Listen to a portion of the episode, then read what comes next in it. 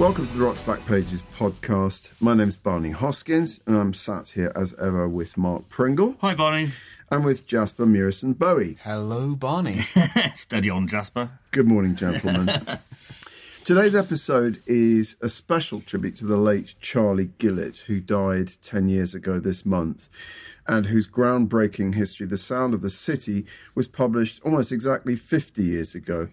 It's not much of an exaggeration to say that Rock's Back Pages probably wouldn't exist without that book, which was the, the first attempt to chronicle what Charlie called the rise of rock and roll, and the first book really to give historical weight to particularly American pop music that had never been taken very seriously up to I- that I- point. I, think that's right. Um, my brother gave me my copy in 1972 when I was 14, and it was a revelation. It taught me about all kinds of things I had no idea about, particularly the nature of the independent American music business and how black music was essentially a creation of, of the independent labels. And it's, it's, it's fabulous. I believe he started as, as a thesis, is that correct? yeah, I was just going to say, what a good big brother. That's fantastic. I had a big Been brother. downhill all the way since. yeah, yes, that's true, yeah. I'm very glad that we get to record this episode then, because we originally weren't slated to record at all this week. So No. It's a good thing that we are recording. I think we to be able finished last week's episode by, by saying you were going to be mithering in Italy, but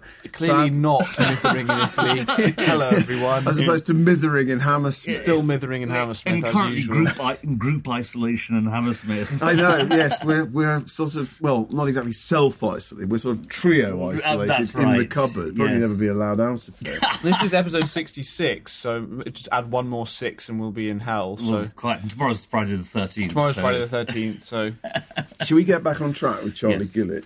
Right. Okay. Before we veer off into the sort of satanic realms. Yeah, so you talked about the thesis. So Yep. one of the things we're featuring free on the homepage is this great audio interview with Charlie from 1999 that Bill Brewster did, and Charlie pretty much tells his story. Mm-hmm. Yes. and it's absolutely fascinating. Yeah. I mean, if you if you care anything about Charlie Gillett or if you read the Sound of the City, I learned a lot listening to this again. And so the story, I mean, he, this is an amazing story. I mean, he grew up in very, very humble beginnings in the northeast of England. I mean, literally in a kind of hamlet with no running water or electricity or anything. Wow.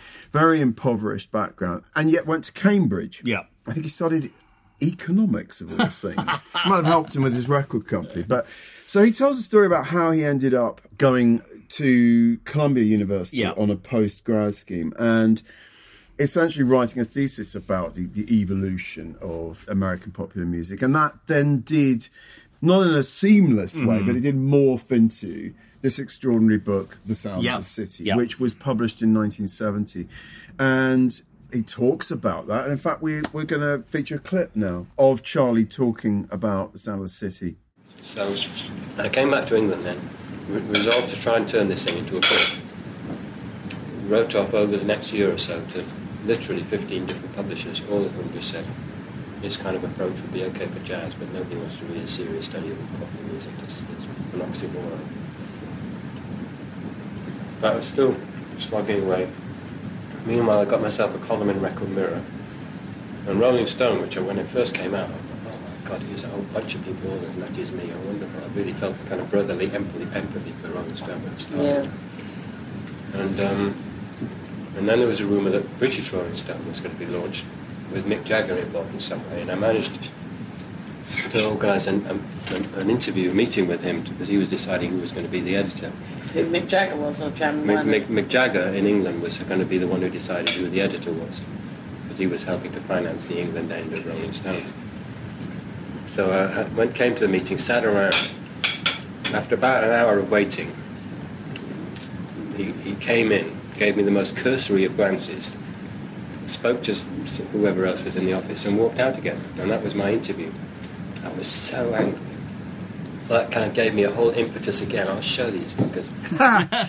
you know that, that sums up Charlie. You know, not impressed by Mick Jagger. That's this, you know, Charlie was absolutely his own man. He had such integrity. He was never bedazzled by fame or anything. I, I, just, I mean, you knew him quite well, didn't you, Barney? I, I knew him a bit. I've met him quite a few times, and he was always absolutely charming. yeah, But if you said something he disagreed with, he would let you know. Oh, I, yes. I mean, I wouldn't say it as, as much as like not suffering fools gladly, but he had a fairly low toleration for fools. Shall we put it that way? you know? Yes, never did it in a sort of shaming No. way. But I mean, in fact, we're also featuring all the tributes that we pulled in 10 years ago when Charlie died from a widespread of They're really lovely tributes, writers. actually. They really Very- are. And, and, and some of them really made me chuckle. There's, there's, there's one that touches on precisely this point that Sheryl Garratt, who Yeah. was then the editor of The Face, I think maybe when she was at City Limits. Right. If she ever wrote anything uh, made any kind of mistake, Mm-hmm. she'd get an email from Charlie, and, and, and I got emails from Charlie as well. You know, but it was never it was never meant to make No. you feel small. It's just he he, he felt compelled to kind of correct errors. He also had that pretty marvelous on Radio London, BBC Radio London, for a long time. He had a show on The that. honky tonk show. Um, our friend and colleague on Rock's Back Pages, Martin Colyer, used to actually work for Charlie on that. He used to answer the phones and things like that. Absolutely. And it was via that show that I got my copy of Bobby Charles's Bearsville album, for Right. example. And we're going to get on to Johnnie Allan later. Yes. But, but Promised Land was this this tune that he'd Yeah. play over and over again. And it was a terrific show. I think he lost me latterly is when he did this big left turn into what one dubiously calls world music. But he certainly became particularly obsessed with African music and so on and so forth. Slightly lost me at that point. Not because I disliked the music, but it wasn't my music. No. It didn't speak to me in a particular way. But yeah, you know, it was, it was a great show that he had there. there he did become a real champion of quote unquote world music and one of the three pieces so in addition to pieces about charlie the three Mm. pieces by charlie he's been on rock's back pages from the year dot Yes. and we've been incredibly grateful for that such an important figure there's this piece he wrote relatively late in his writing career about the genesis of the term world music um, and it's worth just briefly quoting. He said in 1987, the owners of several British independent record labels convened a series of meetings in an Islington pub to discuss ways to get their records into shops. And then a little later it says, We settled uneasily on world music, overriding the reservations of those who felt demeaned artists to lump African band leaders together with Pakistani devotional singers. So he admits Yeah, I mean, it was- it's not ideal. Yeah. But I mean, he was he became such a champion of um, particularly African music, I would say, but not exclusively. They, Sure. He almost stopped listening to sort of Anglo-American pop music and roots musics. And in fact, I have to read this as well because I got this email from Charlie after we assembled a list of the best albums of the noughties. I got this email. This must have been in the last year of his life. What an embarrassing, disgracefully white and inbred list this is. Reminds me of the NME Top 100 albums back in 1972 when only two black albums made the list. It's not actually true. And I think he's talking about 75. Have we really not moved on even by an inch to embrace the rest of the world? He was very sort of- I can't say I entirely disagree with him. Actually, No, he's no. got, he's certainly got a point there. he, he has got a point. I and- can't even remember what albums made that list in the first place. No, But, nor uh, can I. It's, no. it's, a, it's a long time ago. At Don't- least don't go and years look. ago. Nobody go look. But I mean, um, let's I just, haven't just seen them either, so. roll the tape backwards slightly in terms of you know before Charlie got into you know Mm. quote unquote world music. What an eye opener the sound of the city was. I mean, Yes. I, I, it just it was like the sort of bible of the American music business. How these particular styles and genres of music had evolved from the 40s through Mm-hmm. Yeah. to the, the end of the 60s, but also incredible detail about record labels and A&R men and Yeah. producers Yeah. and arrangers and session men. I mean, this was like, who knew? I mean, and even Greil Marcus, when he wrote his tribute, sent his tribute along about Charlie, he said, I mean, it made me feel so ignorant. Right, right. I mean, you know, I was 14 when I read it, and this was a completely new world to me. You know, I, I had absolutely no idea about any of this stuff. It was possibly one of the, my gateway drugs into black music. Yeah. I mean, I'd always liked black music, but suddenly this sort of world opened up. And stuff that I'd previously dismissed a bit in that slightly snobbish British blues sort of way, you know, horn sections, that that's cheese. You know, suddenly all of that sort of started evaporating. Yes. So it, yeah, it was a really important book for me. Yeah, and I think so many people read it. It, it and, and along with his honky tonk show, I mean, Yeah. he was so influential, Yeah, yeah. but in such a self-effacing way. Someone used the word self-effacing. He was the opposite of an egomaniac. I, I mean, you know, he set up Oval Records, Yeah. which is also a publishing company, and so on and so forth. He had bears some responsibility for the emergence of Dire Straits as a popular yes, act. though he didn't profit from them becoming one of the biggest selling acts of Um, the 80s. I'm going to do not. I'm actually going to actually kind of take something from one of the articles which is going Yeah. up into, into the library this week, Yeah. which I was going to talk about later, but I'll talk about it now. It's Paul Sexton writing about Paul Hardcastle, who had the big hit with 19. This Or is- no, no, no, no, no, no, no, 19. Indeed. To give it its full title. And, and the first couple of paragraphs is step back with me to November of 1982, and on a yellowing page in the Sol scrapbook, a letter yours truly from record business good guy Charlie Gillett, head of Oval Records. Dear Paul, I wondered if you'd be interested to talk to Paul and Derek from First Light, whose AM is doing great work on the dance floors and airwaves, and is selling too. One year before that, and two and a half years afterwards, one of those men mentioned in that missive was making class dancing music for those who knew, and hoping writers would fit him into their schedules. Then along came 19, and suddenly he was fitting them into his. Yeah. So Charlie Gillett, one of the good guys of the record business, Paul good guy, that, yes. Paul him that. Yeah. You know, was responsible for this extraordinary sort of electro, proto hip hop sort of, you know. uh, It's bizarre, isn't Yeah, it? yeah. It is. Should we go back to the beginning of the Oval story? Because I think the second audio clip features Charlie talking about Oval and how that label was formed. And a friend of mine said, if you weren't doing these things, which seemed to me I was doing quite enough for one person, what, what else would you do? And I said, well, the only thing, other thing there is to do would be to run a record label. So why do we do that then? So in the middle of all that, we, we 1972, we went down to um, Louisiana in search of material, which for an album, which which eventually came out as another Saturday Night. I don't know if you've heard of that, but it was Cajun and Louisiana pop music No, no, I don't know. which we eventually got out in 1974. So we went, we, uh, we went to Louisiana, looked for the material, found a company which licensed us, to, stuff to us on good terms, came back to England, and uh, couldn't find anybody remotely interested in releasing it. But in the meantime, some a couple of the listeners to my show had said, "You must go and see this band called Kilburn and the High Roads." I went to see them. I thought they were really, really funny and good, and just every, every all the kind of ba- barrier breaking that I was interested in, these guys did. You know, they, they would sing Twenty Tiny Fingers, the old Alma Cogan tune, and then Yeah. go into something like Albert Ayler's really hardcore modern jazz, Yeah. just without blinking an eye.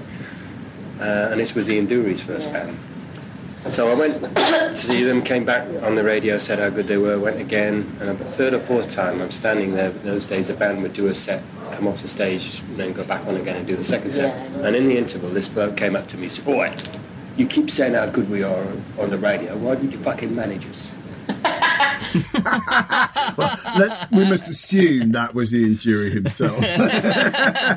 so, I mean, that's another sort of feather in Charlie's cap. Not that he would ever have been cut out for management, I don't think, but but, but he was the de facto manager of Ian Dury's Yeah. first band for about a year. Which must Um, have been pretty hard work because they were an odd bunch of blokes, the, the Kilburn and the High Roads, to put it mildly. Yeah, absolutely. yeah. But, so, the sorry, Jasper. another Saturday night was sort of the birth of swamp pop as a phenomenon in Britain. Is that fair to say that he kind of brought swamp pop to Britain? In a way. So, what you learn from listening to the audio interview, but also this piece we're featuring that he wrote for NME in late 1974, he describes how he went with his partner in Oval, Gordon, to Louisiana. Basically, they were trying to find something to release on this Oval label that, that they'd started.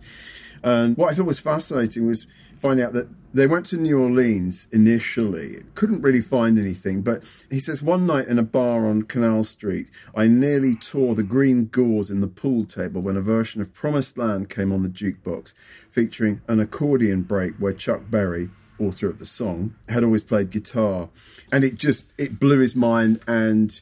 Long story short, they got in touch Yeah. with Floyd Soileau of Jin Records, based out in about well a couple of hundred miles from New Orleans, and they went out to meet Floyd. were they in Lafayette? Uh, Ville Platte, Uh-huh. Ville Platte, or V Platte, if you were, if you were speaking French. But essentially, they did a deal with Floyd, and they put out this amazing compilation, which I still have my original copy of, another Saturday night, which was all stuff that had been recorded there by Floyd Soileau, including Promised Land. To say that that was the birth of swamp pop, I mean, I think swamp pop probably existed as a term before that, but this album I'm, I'm just saying to, yeah, for British audiences. For British was my point, audiences, was, uh, was it it- just. But that's absolutely right. Yeah. I think it. I think it was, and I mean, I think, God, I think. I have to think Promised Land, uh, Johnnie Allan's version of Promised Land is probably one of my- my favourite Yeah, records ever. It's I mean, absolutely fantastic. It's such a sort of Yeah, we were listening to it yesterday, and it's beautiful. it's just fabulous, isn't it? And the weird thing is, it was it had been recorded in 1971, Mm-hmm.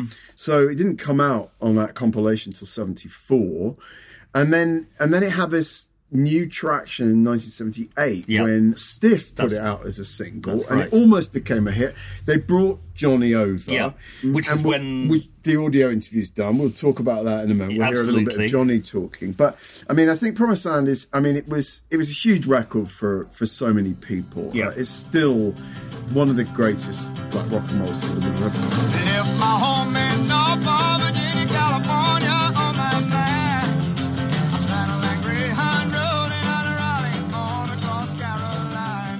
But it was on the B side of a of a cover of a Merle Haggard song. Yeah. And it was only just, you know, Charlie just hearing it in this bar on Canal Street Sure. that turned it into this absolute classic Yeah. and resulted in Johnny, who was still essentially like a teacher. Yeah.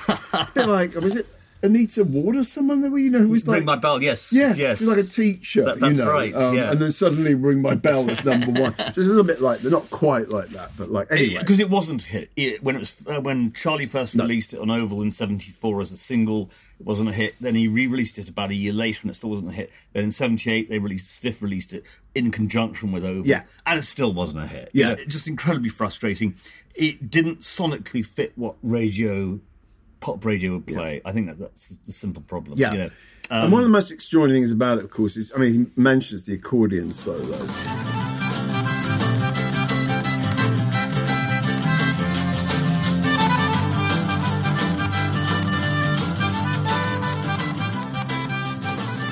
And it is it is just that solo by Belton Richard. That's right. Who is also one of the artists on Another Saturday Night, is one of the greatest Yeah. things about it, I think. I mean, it was, it was great to see your response to it, just. I think I had heard it before, but Yeah. just sort of didn't necessarily take it in as anything other than Yeah. a cover of that song. But Yeah. but actually listening to it properly, it's really got something. I think it's and it's interesting. There's because there's another recording that he did of it that doesn't have anything like the same. That's right. Anything like the same magic, and there's just something about that It was bottled lightning. It swings it? like really the was. clappers. It I mean, absolutely does. that's Yeah, the thing. exactly. Rhythmically, it absolutely swings like the clappers. It's an interesting song. I mean, Chuck Berry's song's been covered by so many artists. It's not true, but this song has produced two great covers: Yeah. the Johnnie Allan one and Elvis Presley's, which is just an elect- with a James Burton guitar solo, which makes the hair stand up on the back of your neck. I mean, Yes. it's just great. It's great late album. Somebody help me get out of Louisiana, just help me get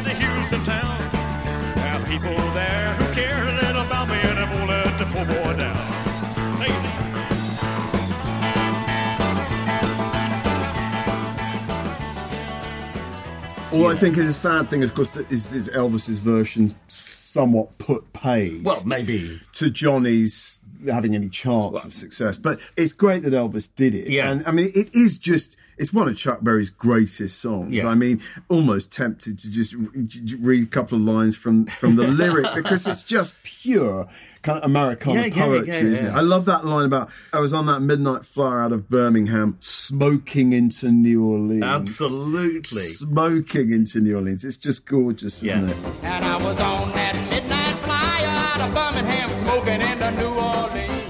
I mean, we should, a bit of a brief digression to Chuck Berry, but is there ever more frustrating artist who had so little regard for his own art?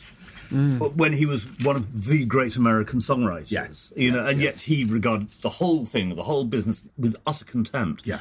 and it's just a huge disappointment. He turned out to be such an unpleasant man in so many respects. Yeah, yeah, completely. Just briefly before we actually hear the speaking voice of Johnnie Allan, I wanted just to, to note this piece from 1970. Charlie mentioned in the first clip we heard that he'd written for Record Mirror.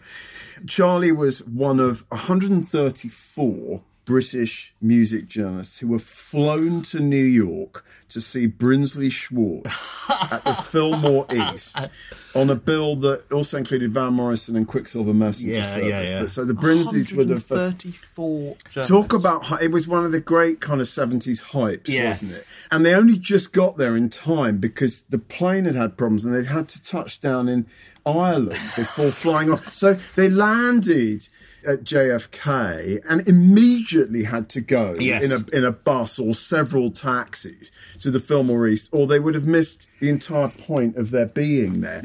But he's very. I mean, he, he, his piece is very funny. It starts with something like "Great lights, bad voice, terrible organ, same old guitar." My note scribbled in the dark to record the first impression. So he's just arrived, and that's the first thing he writes down. And then he writes. Nicholas Lowe sings, plays guitar, wears a Superman shirt, and has a trick of nodding his head to make his hair cover his face. I mean, this is a notorious, just obviously of interest to you in a way, is a historical event. This is a notorious event, this, this whole hype. Was it Fame Pushers was the management company? All, it was all these kind of slightly dubious blokes. Brinsley Schwarz were almost destroyed by this. They, Yes. they were just taken to pieces in the press. Yes. Um, so they then retreated you know, probably got it getting their heads together in the country or whatever it is that bands did in those days, and re-emerged as a as a pub rock band a couple of years later. Yeah.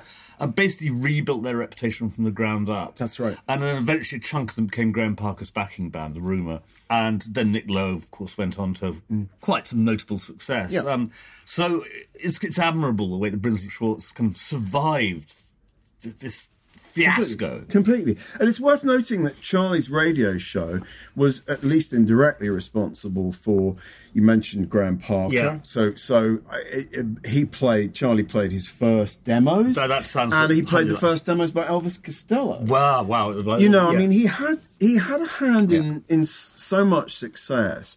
He also put on those great shows on Clapham Common. that's right. where I played football with Charlie. so this is my last memories really of Charlie are sometime in the noughties. You know, he ended up. I mean, he was nearly sixty years old and still playing football with people not just half his age, a quarter of his age, running around with this motley group of Africans and Latin Americans. Right. Uh, He just was. What, ex- what was his position? defence. He, he never crossed the halfway line.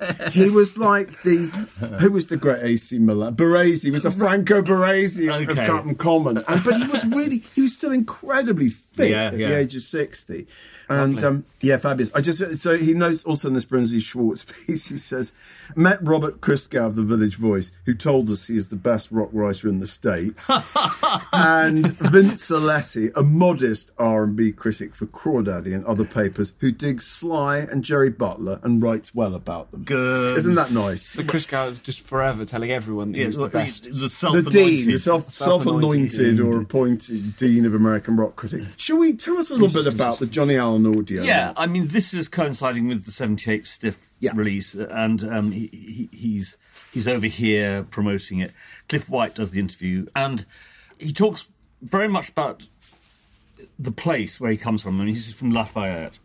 He's a regional hitmaker. He said his first single, "Lonely Days and Lonely Nights," actually had some traction Nationwide, nationally, yeah. but that was the end of that. He said he occasionally played as far away as Florida or as Texas, but essentially he was a local guy playing local clubs. And he doesn't seem to mind that very much. No, actually. no, I- he's I- very I- sort of he's very open ha- about the fact that he's happy to at least be having regional success. Absolutely. He's, he's also very interesting about that whilst his music had Cajun elements, it wasn't pure Cajun music. Definitely not. And that he'd get booked into bars and then not booked again because he wasn't authentically Cajun enough. Mm. That, that, that we're talking about a white francophone community essentially who are very very cut off and quite inward looking and kind of isolated we must listen to that clip now where he talks about precisely that about you know what constitutes real cajun music and his place in that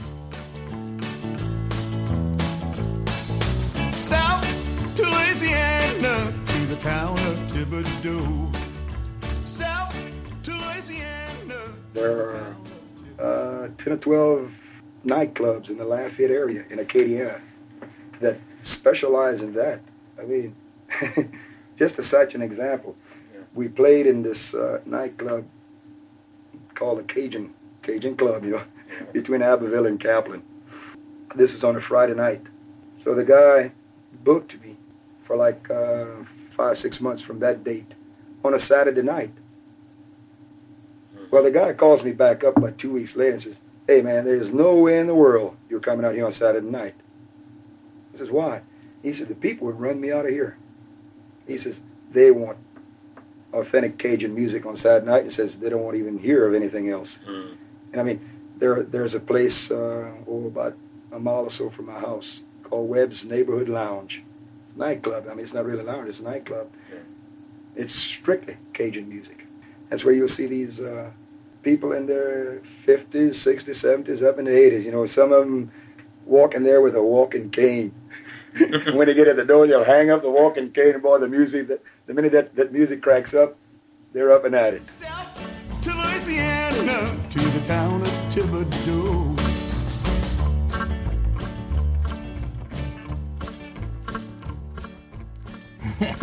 That's lovely. Um, I mean, it's interesting. Cliff White, who's a really kind of a basic soul specialist, he's slightly out of his depth in terms of this music. He doesn't really, and he, Yeah, he's open about that. yeah, and he, but he lumps uh, Zydeco, which is the black sort of version of Yeah. music, with Cajun music Yeah. as the same thing, which they kind of are and they aren't. So they have similarities, a lot of use of accordion and things like that in Zydeco, washboards and so on and so forth. Zydeco is clearly bluesier. Yeah, Clifton Chenier and others, Exactly, yeah. for, for, for very obvious reasons. That sort of leads to a conversation, a slightly rose tinted view of race relations in Louisiana. Uh, That's the way I, I read it. You know, he, he kind of Johnny claims that things are a lot better than they used to be. Well, in fact, history has proven that that's really not necessarily the case. I mean, they can be better and still be awful. I think, Uh, well, well, well, quite. He talks about.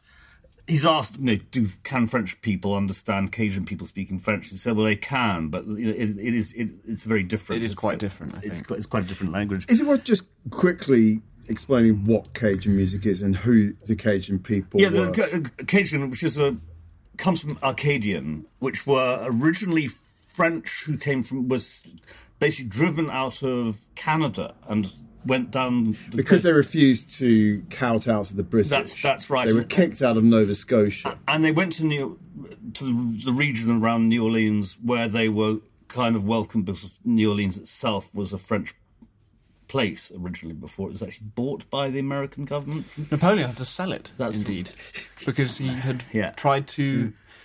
There's the Haitian Revolution had cost him so much money because he was such a fool about trying to, you know, reimpose slavery on the Haitians, How and he then ran out of money and had to sell New Orleans. to- Yeah. to, yeah. That's great. Thank you, Jasper. That, that's a, yeah. very, very useful history lesson. So, so they they settled. They settled not so much in New Orleans itself, though they did settle in New But in the bayous and the small towns it- it- around- it- around exactly. They retain their language, as you say, becoming the sort of slightly pigeon version of French. Uh, uh, you know, over time.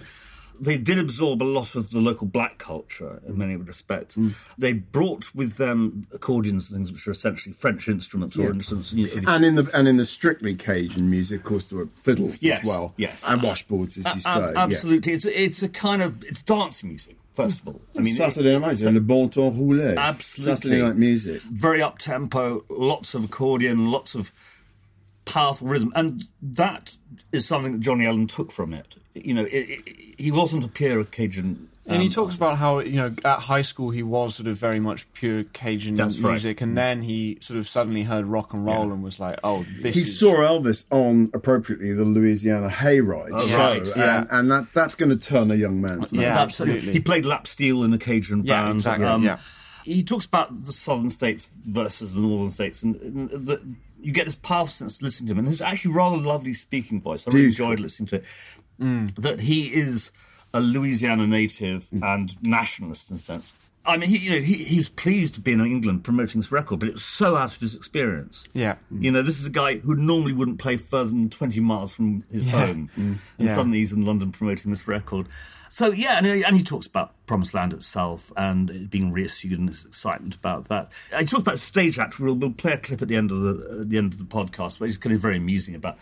You know, play in front of those kind of quite tough audiences Yeah. in these in these bars out in the sticks, That's right. uh, yeah, yes. out in the boondocks. Yes, you know, he talks about singing "Land of a Thousand Dances" Yes. and inviting people to sing along. to sing along.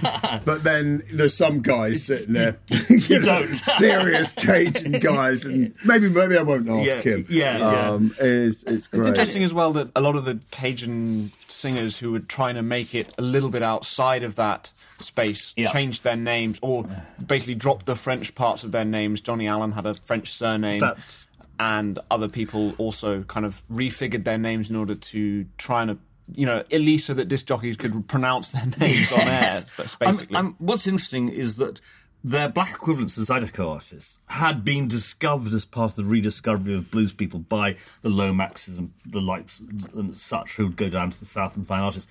So we in this country were much more aware of the black artists, of the Clifton Cheniers, the Rockin' Dopsies of this world, Yeah. than we were o- o- of the white Cajun stuff, and that's what Charlie Gillett found. Interesting. was, was as much as anything was the white stuff, you know, mm. which just had never left Louisiana in any sort of significant way. yeah, completely. I mean, of course, we were aware of New Orleans music, Dr. John, Allen Toussaint, the Meters, what we talked about the other week, all of that sort of stuff. But this rural. Yeah, and it's worth noting there is quite a big difference, actually. I mean, not just musically, but culturally, and Yeah. you know, in terms of the cuisine, Cajun and Creole are two Very different. separate Yeah. things in, in, in many respects. Well, Yes. of course, because they're geographically close to each other, they have shared elements, Yeah. but they come from slightly Yeah. different. I mean, places. it's worth historically noting that even in the slave South before the Civil War, New Orleans was a remarkably integrated city and actually became less integrated after the Civil War. Yeah. That the failure of Reconstruction had particular ramifications on, on, on Louisiana and New Orleans in particular mm. as a city. Mm. Mm. Anyway, so it's a very nice interview, mostly about what we've already described as one of the great rock and roll tunes. Absolutely. I'd just like to finish before we move Yeah, on yeah, to sure. library highlights. Just, just this little among the other tributes that came in when Charlie died ten years ago was from Dave Lewis, editor of the Led Zeppelin fanzine Tight but Loose, and it just again, it's just it's classic Charlie. You, know, you just didn't mess with this guy. So Dave said he once inadvertently took on the might of Peter Grant. He wrote a piece in the NME about singles and Led Zeppelin's resistance to them, while at the same time singling out the fact that Zeppelin were a force to be reckoned with.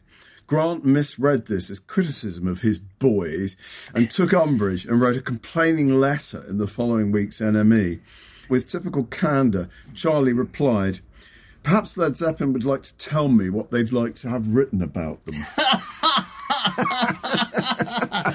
so that's Charlie Gillett, Yeah. marking 10 years since we lost Charlie and 50 years since the brilliant Sound of the City was published. That, that's right. I think I'll have to read that. Oh, it's, it's, it's, it's a great one. It really is. It's it's the Bible of kind of early rock and roll scholarship. Yeah. Well, tell us what's new in the library. What's new in the library? We'll start off with kind of Peter Noone, the Herman of Herman's Hermits. or Peter No One. Peter as- this is an interview by Chris Welch, from Melody Maker in 65. And he, he just comes over as an impossible tit. Uh, uh, he, he, he, he comes up and he's like, to all the R&B fans, I'd like to say I think the Herman's Hermits are definitely the only true R&B group left. oh, that's how I've thought, always thought of them. Absolutely. if, if they want an example, listen to all the protest, anti-cigarettes, and God in Henry VIII. I mean, the m- m- mind is boggling. It's like- uh, and I do it all without the aid of pills or drugs, just coffee and coke. Oh yeah, no, no drugs there. It turns out I think he meant. he basically, Yeah, but- Peter Noone actually basically ended up living in America, and it turns out he became friends with Alex Chilton.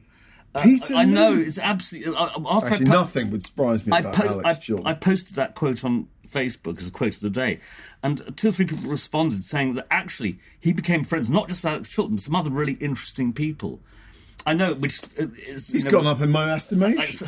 He's, he's, he's no longer no one. He's, got- He's someone. He's, Peter someone. noon. Peter's it's a double barrel name. Peter Sum Yes. One. High noon. Uh, but so anyway, it's, it's, it's, it's, it's fairly hilarious stuff. Great. Eden and KRLA Beat. She's just running through the singles that just come out or recently been released. And it's interesting because this is from December 66. And she just picks on a couple of things. She says, Gene Clark has gone from group Byrds to group Gene Clark to solo singer himself. His first solo effort is a beautiful ballad entitled Echoes. A beautiful, thought provoking lyric and lush string arrangement add up to a possible first hit total for Gene. Now, you're a big Gene Clark fan, aren't you? I mean, Yeah. it's, it's it's very nice to read at the time someone saying this is a really, really good record. Yeah, and it was a great record. I mean, actually, it was sort of untypical of what Gene Clark did. It's quite sort of lush, what you might almost call baroque, Mm-hmm. Right. California pop Yeah. thing with these arrangements. I think by Leon Russell. Oh, right, right, So right. there's, I think there's even an oboe in there, and the strings. Very, it's, you know, it's very much of its time. Was it a huge? I don't think it was a No, huge no. hit. But I Um, mean, you know, this is him striking out as a, uh, you know, we, we've talked about him before in the podcast about how he was a really important part of the early Byrds, so that he defined as a writer and in oh, their many greatest ways- songwriter. Yeah. in The my early opinion. birds Yeah. get the worm. No. Steady on, Jasper.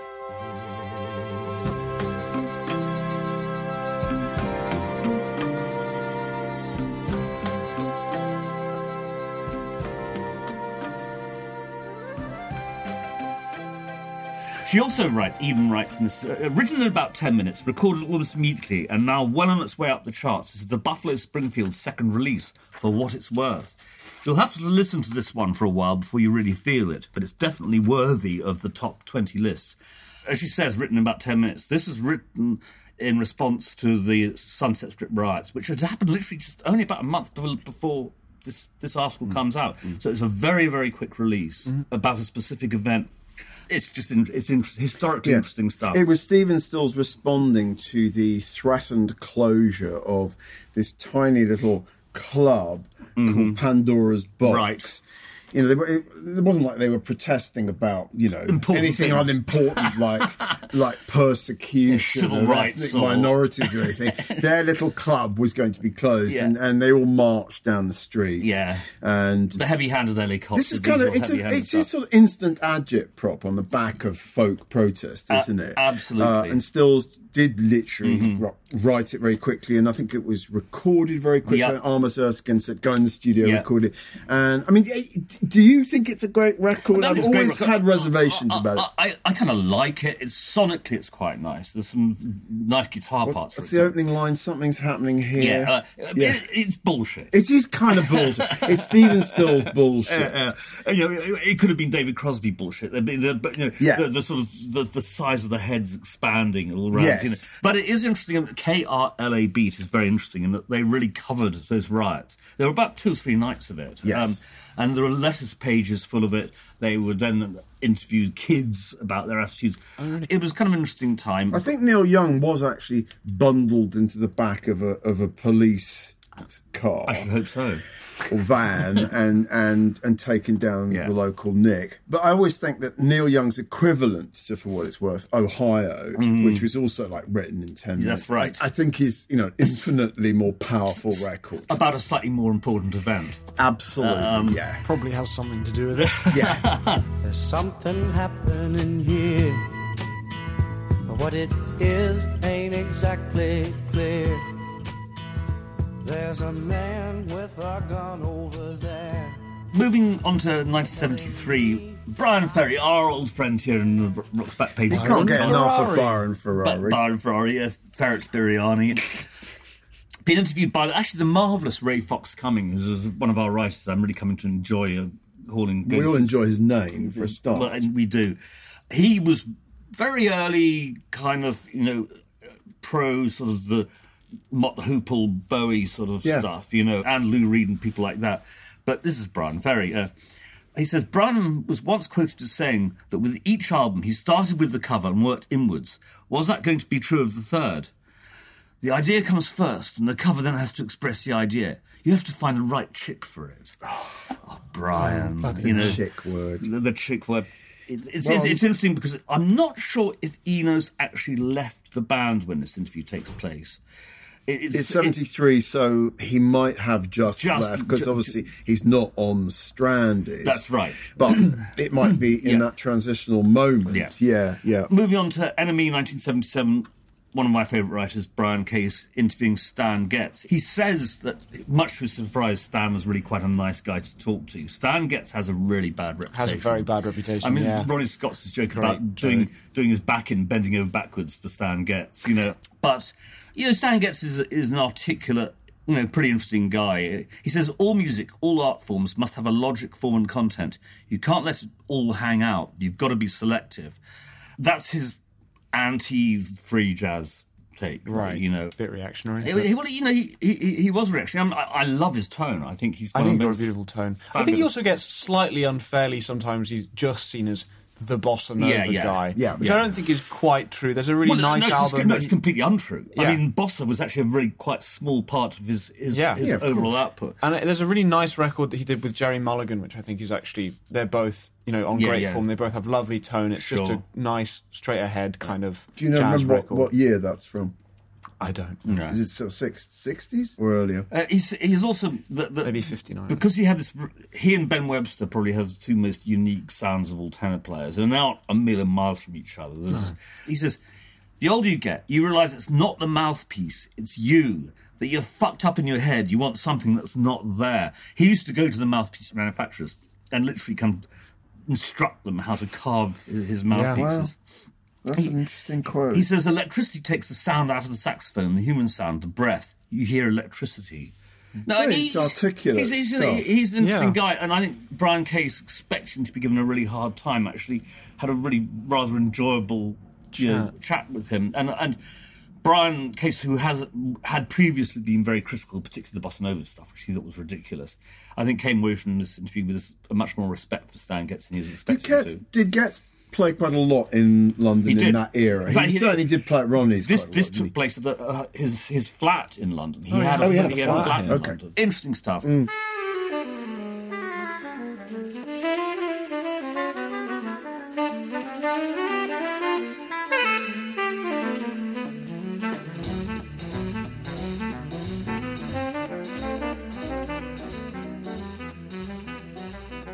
Talking about electricity taking sound out of the saxophone, a guy called Ken Caillat, who's actually Fleetwood Mac's kind of co-producer around this time, on the introduction of digital recording, interviewed by Jim Sullivan for the Boston Globe in '81. And this is the moment when everyone thought digital recording was absolutely the future, that it was inherently the best way to record. And he says basically what you'll get from the time you put a microphone in front of an instrument until the person at home listens to it should be identical. Now, in this piece, Jim Sullivan is actually kind of quite interestingly critical of what he's heard in terms of pop music. He says clearly in with classical music, there's, there's a case for digital recording, but he and other people he talks to are wor- feel that when you start multi-tracking, which you don't with classical music, mm, most mm. classical music recorded straight to stereo.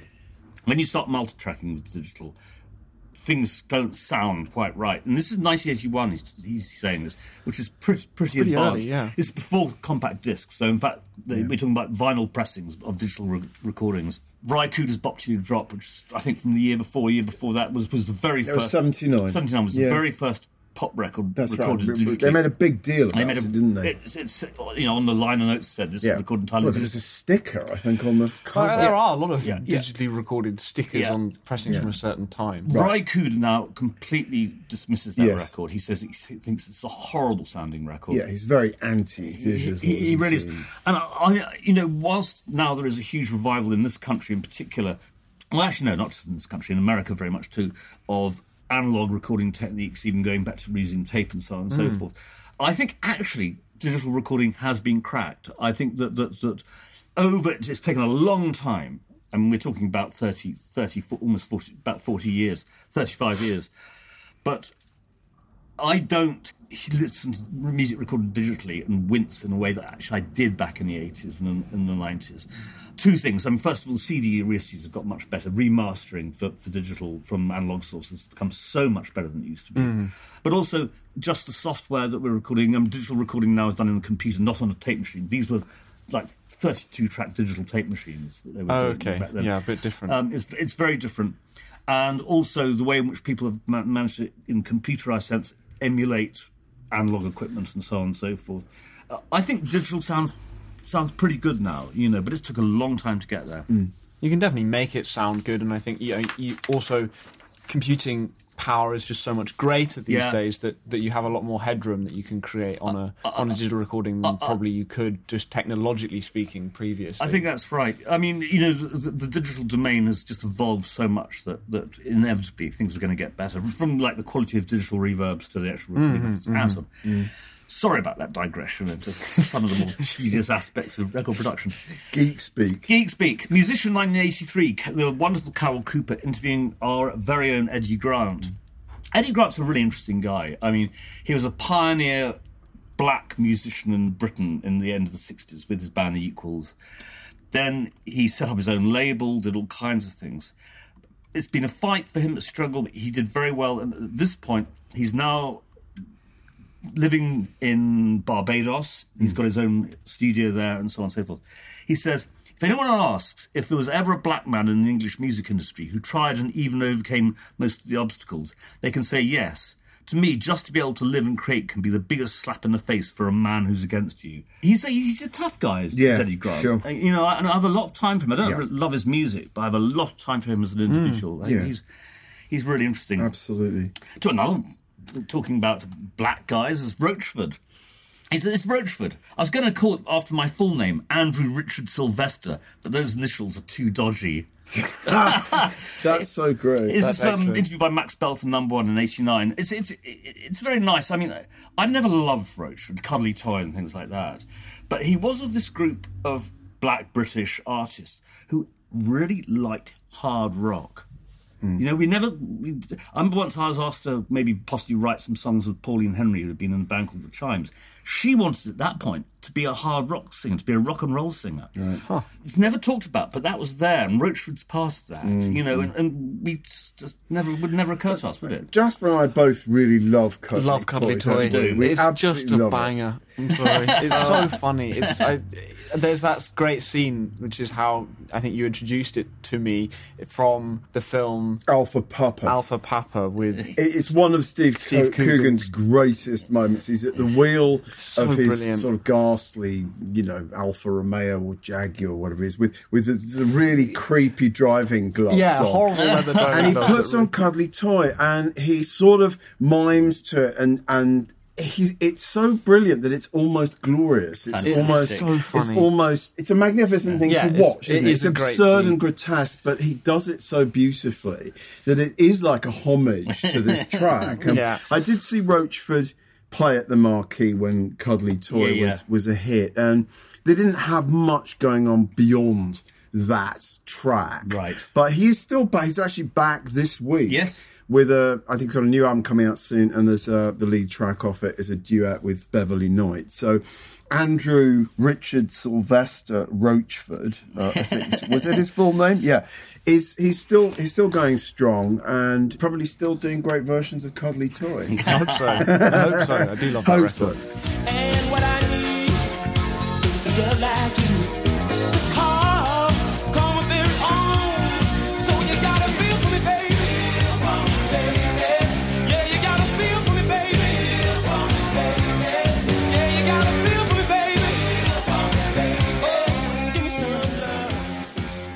Couple of years later, it's the fabulous Steven Wells interviewing Nikki Sixx and Mick Mars of Motley Crue. Mötley Crüe. Mötley Crüe. Mötley Crüe. Motley Crue. and they do s- come out with the usual bullshit. I mean, Mick Mars says, I mean, look at me. If you were a chick, would you think of, I was fucking sexy? Would you want to fuck me? I wouldn't. No, No, no, no, no. And, and Nikki Sixx says, never been interested in, hey, baby, let's do it all night long. More like, let's get it over and with and order a ham sandwich. That's quite endearing, But really. the one interesting thing is that they are they are appalled by Guns N' Roses lead singer whose name entirely escapes me. Axl Axl Rose. Axl Rose coming out with W. Axl Rose. Waxel. Waxel. Wax, Waxel Rose coming out with the, the homophobic stuff that he did. And he's Well, and, good for and, them. and, and, and, and Sixx says, It sounds fucking weak, I know, but I ain't gonna start putting down black people as homosexuals just to be shocking. It doesn't sound Doesn't fucking sound, doesn't weak. sound weak. It sounds No. actually pretty ballsy. No, no, quite. Last piece, 95, is Simon Reynolds interviews John Oswald for The Wire. Barney, you turned me on to his Grayfolded, which is about 100 versions of the Grateful Dead's Dark Star stretched and morphed and imposed on one another. This, this, Mm. this, this, this extraordinary recording done with it has to be with the permission of the Grateful Dead. Yes, cool. I mean, um, Dark Star is one of my favourite. Uh, one of my favourite bands is the li- the Dead live in sort of 68, 69. I think just sensationally good at times. You know, they could be awful, and but they could be brilliant. But this is a really, really interesting use of modern technology, ba- essentially sampling, to produce this. Now, before it's, it's a very interesting interview. Before Grayfolded, he had done this thing called Plunderphonics, Yeah. where he had taken a lot of different pop songs and sort of just pulled them apart and done all kinds of stuff using these techniques. He had then been hit with a kind of lawsuit from the various copyright holders. He'd released it as a non-profit CD. Seven hundred had been sold, and he had to get rid of. He had to destroy the rest and destroy the masters. Really? As a consequence court order. Apparently, you can get it because those seven hundred got out, and people then subsequently Nice. copied it. I like that. I'd love to hear it. you know, but he's a really interesting guy, John Oswald. You know, I, I seem to remember commissioning John Savage to review Greyfold Right. for Mojo when I was when I was the re- reviews editor. I didn't know much about John Oswald at all, but Savage expressed an interest. Yeah, yeah. And I do remember playing it a lot and finding it absolutely fascinating. Yeah. What an interesting idea I- for a record. I mean, as you say, literally what dozens, if not Yeah, hundreds, hundreds. of versions of Dark Star He went from to- all from all different he eras. went to the Dead Zone archive, Yeah. and just pulled out from right right Yeah, through. he From, plundered. He fr- plundered from- phonicized. from, from like sixty eight right up to 91, 92, different live live recordings. And there's one bit where he piles so many on top of them and then squeezes them, so the whole thing is like a single bang. Yeah. you know, but made up of Yeah. all these Copies layers. Dark Yeah. Star. Uh, Amazing. You really got to Yeah. listen to it, Jasper. Yeah, I, mean, I will. think you'd find it really, interesting.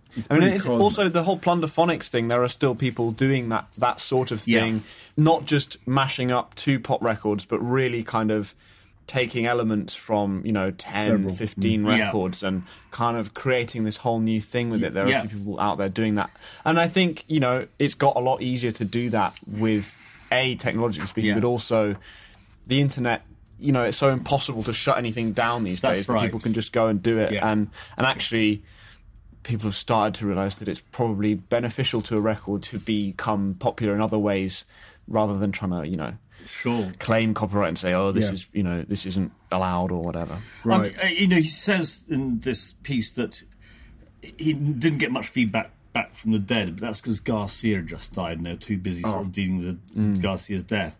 Tom Well, Con- yes, because it's 95. Five, yeah. Uh, he died in 94. 95. Five, Yeah, 95. yeah. Constanten, Tom Constanten, the keyboard player who's on the original Dark Star release, got in touch saying how much he, he liked it. But I like the fact that the Dead gave him permission to do this. Yeah, you know, that's I- definitely to their credit. very much so. It's a it's an interesting piece. Um, I really recommend if you can is find Grayfolded. I think Yeah. it's on Spotify. I think it, I think it's there. And have a listen. It's it's a very very interesting thing. Hmm. That's my lot. Jasper, what have you got for us? What have I got? Just a couple of things. First of which is Missy Elliott live in Birmingham. Excellent. Stephen Dalton goes to see Missy in October 2006. And it's a sort of mixed review. I think basically the show had really great elements because Missy Elliott is really great. Yeah. But also there was a lot of sort of tra around it, and Yeah. there wasn't, you know, there were sort of extended Tina Turner karaoke bits, and it Right. just sort of didn't really kind of come together. For every sense jolting, show stopping anthem such as Get Your Freak On, there were two or three cheesy dance routines and banal, generic, audience boosting chants. Mm-hmm. Admittedly, the floor show was dynamic and energetic, but no substitute for Elliott's avant garde beats and beaming charisma. Right. And Stephen Dalton also points out that it is remarkable that someone like Missy Elliott, who is so has such a broad canvas of different musical ideas that she uses, Mm-hmm. for her to be the biggest female rapper kind of of all time is, is actually a really interesting Yeah. thing because she's done such a broad variety of different things. I mean, uh, her career sort of hit a sort of peak around ninety nine two thousand. Would that fair to say? Sort of went off the boil, and then she, but she has come back with interesting releases. Yeah.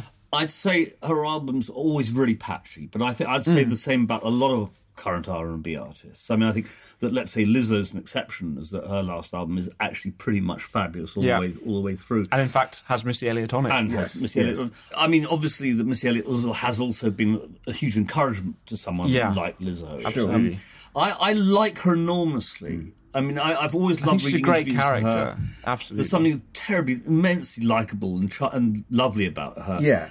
I wish I liked her stuff. I mean, more. but Get Your Freak On is It's great. fantastic. I love the first three albums. I mean, I thought they were incredibly funky Yeah. and smart and funny, and she was just different. Yeah. she was very eccentric. She seems to have really taken a bit of a backseat, really, yeah, over, yeah. over the last Yeah. few years. I think we're still waiting for a new album. She did come out with a Sort new fantastic album. single a year ago, about about a year ago, Right. Which was really great, and there was a fan, great video with it. It was all on YouTube and so on and so forth. It is hard for all R and B artists or hip hop artists to sustain careers. It's just the nature of the beast. Mm. Yes. It- there's an enormous churn. You know, Yeah. artists are lucky if they've got three years of kind of real productive. It work. is very much. What have you done for me lately? Yeah, what very- did you do for me last week? Well, exactly. You know, um, She's also, I think, she got into the business of mentoring other people or producing other Yeah. people. She, even though she uses outside producers on those first three albums, there are a number of outside producers. well, Timbaland Yeah, most Timbaland. famously, yeah. particularly.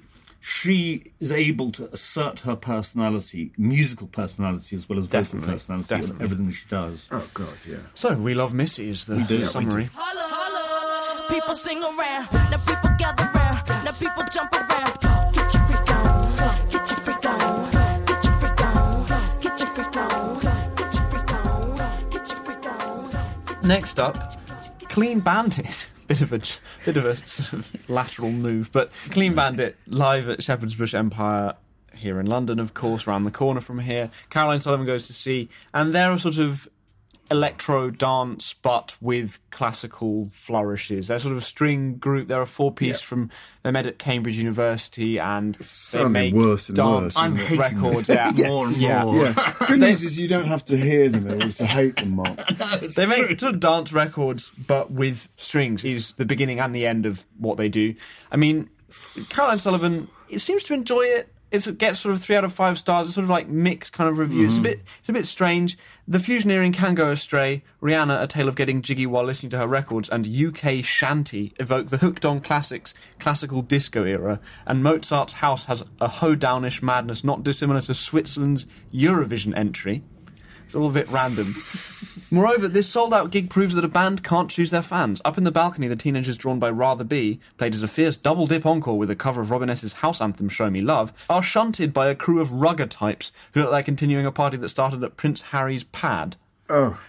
Yeah, well, the way you describe their music, it doesn't entirely surprise me. No. They attract rugger buggers. Rugger buggers. Rather, rather, Rather Be was a massive, massive hit Right. and a record that, as a pop record, I actually quite like, Okay. but the rest of it is pretty sort of middle of the road. they're, they're pop.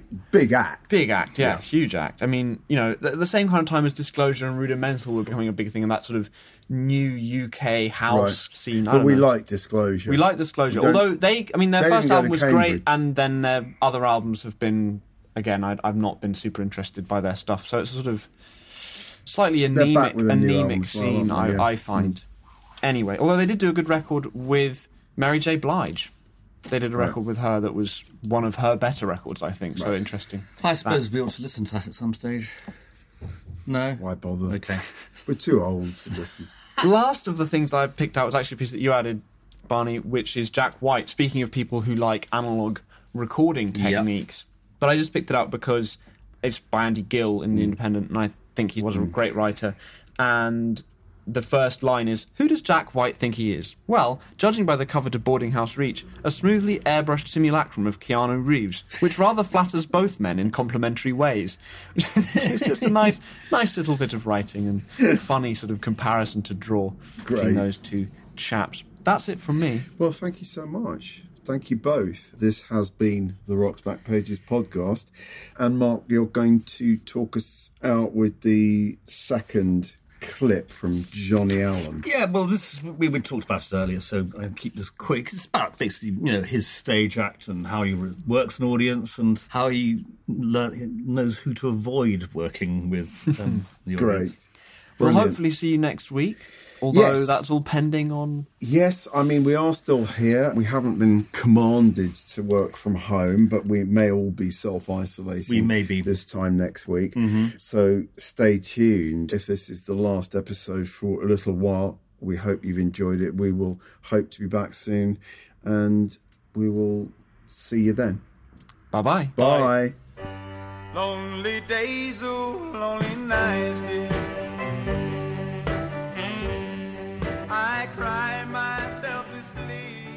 I get the audience involved. Yeah. I find that uh, this this has been a, a key thing, you know, as far as the, the reception that we get in playing these nightclubs. The people expect, I believe, they expect it of me now Right. to get them involved in. You know, like we'll do a song and I'll walk off the bandstand, you know, off the stage and and just get somebody to sing the song. I'll Yeah. just hand them the mic, you know, just shock the heck out of them, you know. Here, you know, we'll do something like um, you recall the song "Land of a Thousand Dance." Oh, sure, Chris no, Penner, no, no, yeah. no, no. And I, you know, I'll just hand the mic to somebody. Say, okay, here. Right. Yeah. Yeah, he's singing. Not me, no. And all the other people around say, "Yeah, yeah, we want to hear him sing." Yeah. That kind of, you know, that kind of thing, and they really dig that. All right. But, the whole uh, place involved. Now, some places, some places I wouldn't dare walk off the stage and do that. You know, Oh, they're that tough. You know, because I'll, I'll I'll walk off and hand it. Uh, I have to. I have to be selective, and and I've learned, you know, you, after doing it for so many years, you have to learn your audience, Mm. and I, I have to kind of study the audience before I go into this routine. You've got to watch. You know, I've got to watch who I can do this to and who I can't. Yeah. Yeah. Right. You know, like this guy sitting there looking at me like that, I don't dare do it. Yeah, so, You've learned that by hard experience. haven't? Right. Yeah. That was Johnnie Allan in conversation with Cliff White in 1978, concluding this week's Rock's Backpages podcast.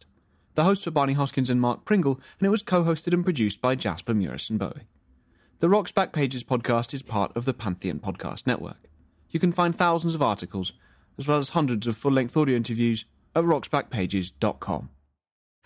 Mark. Cut that out. Sorry. Um, Shall we start again? What, the whole episode. The whole episode.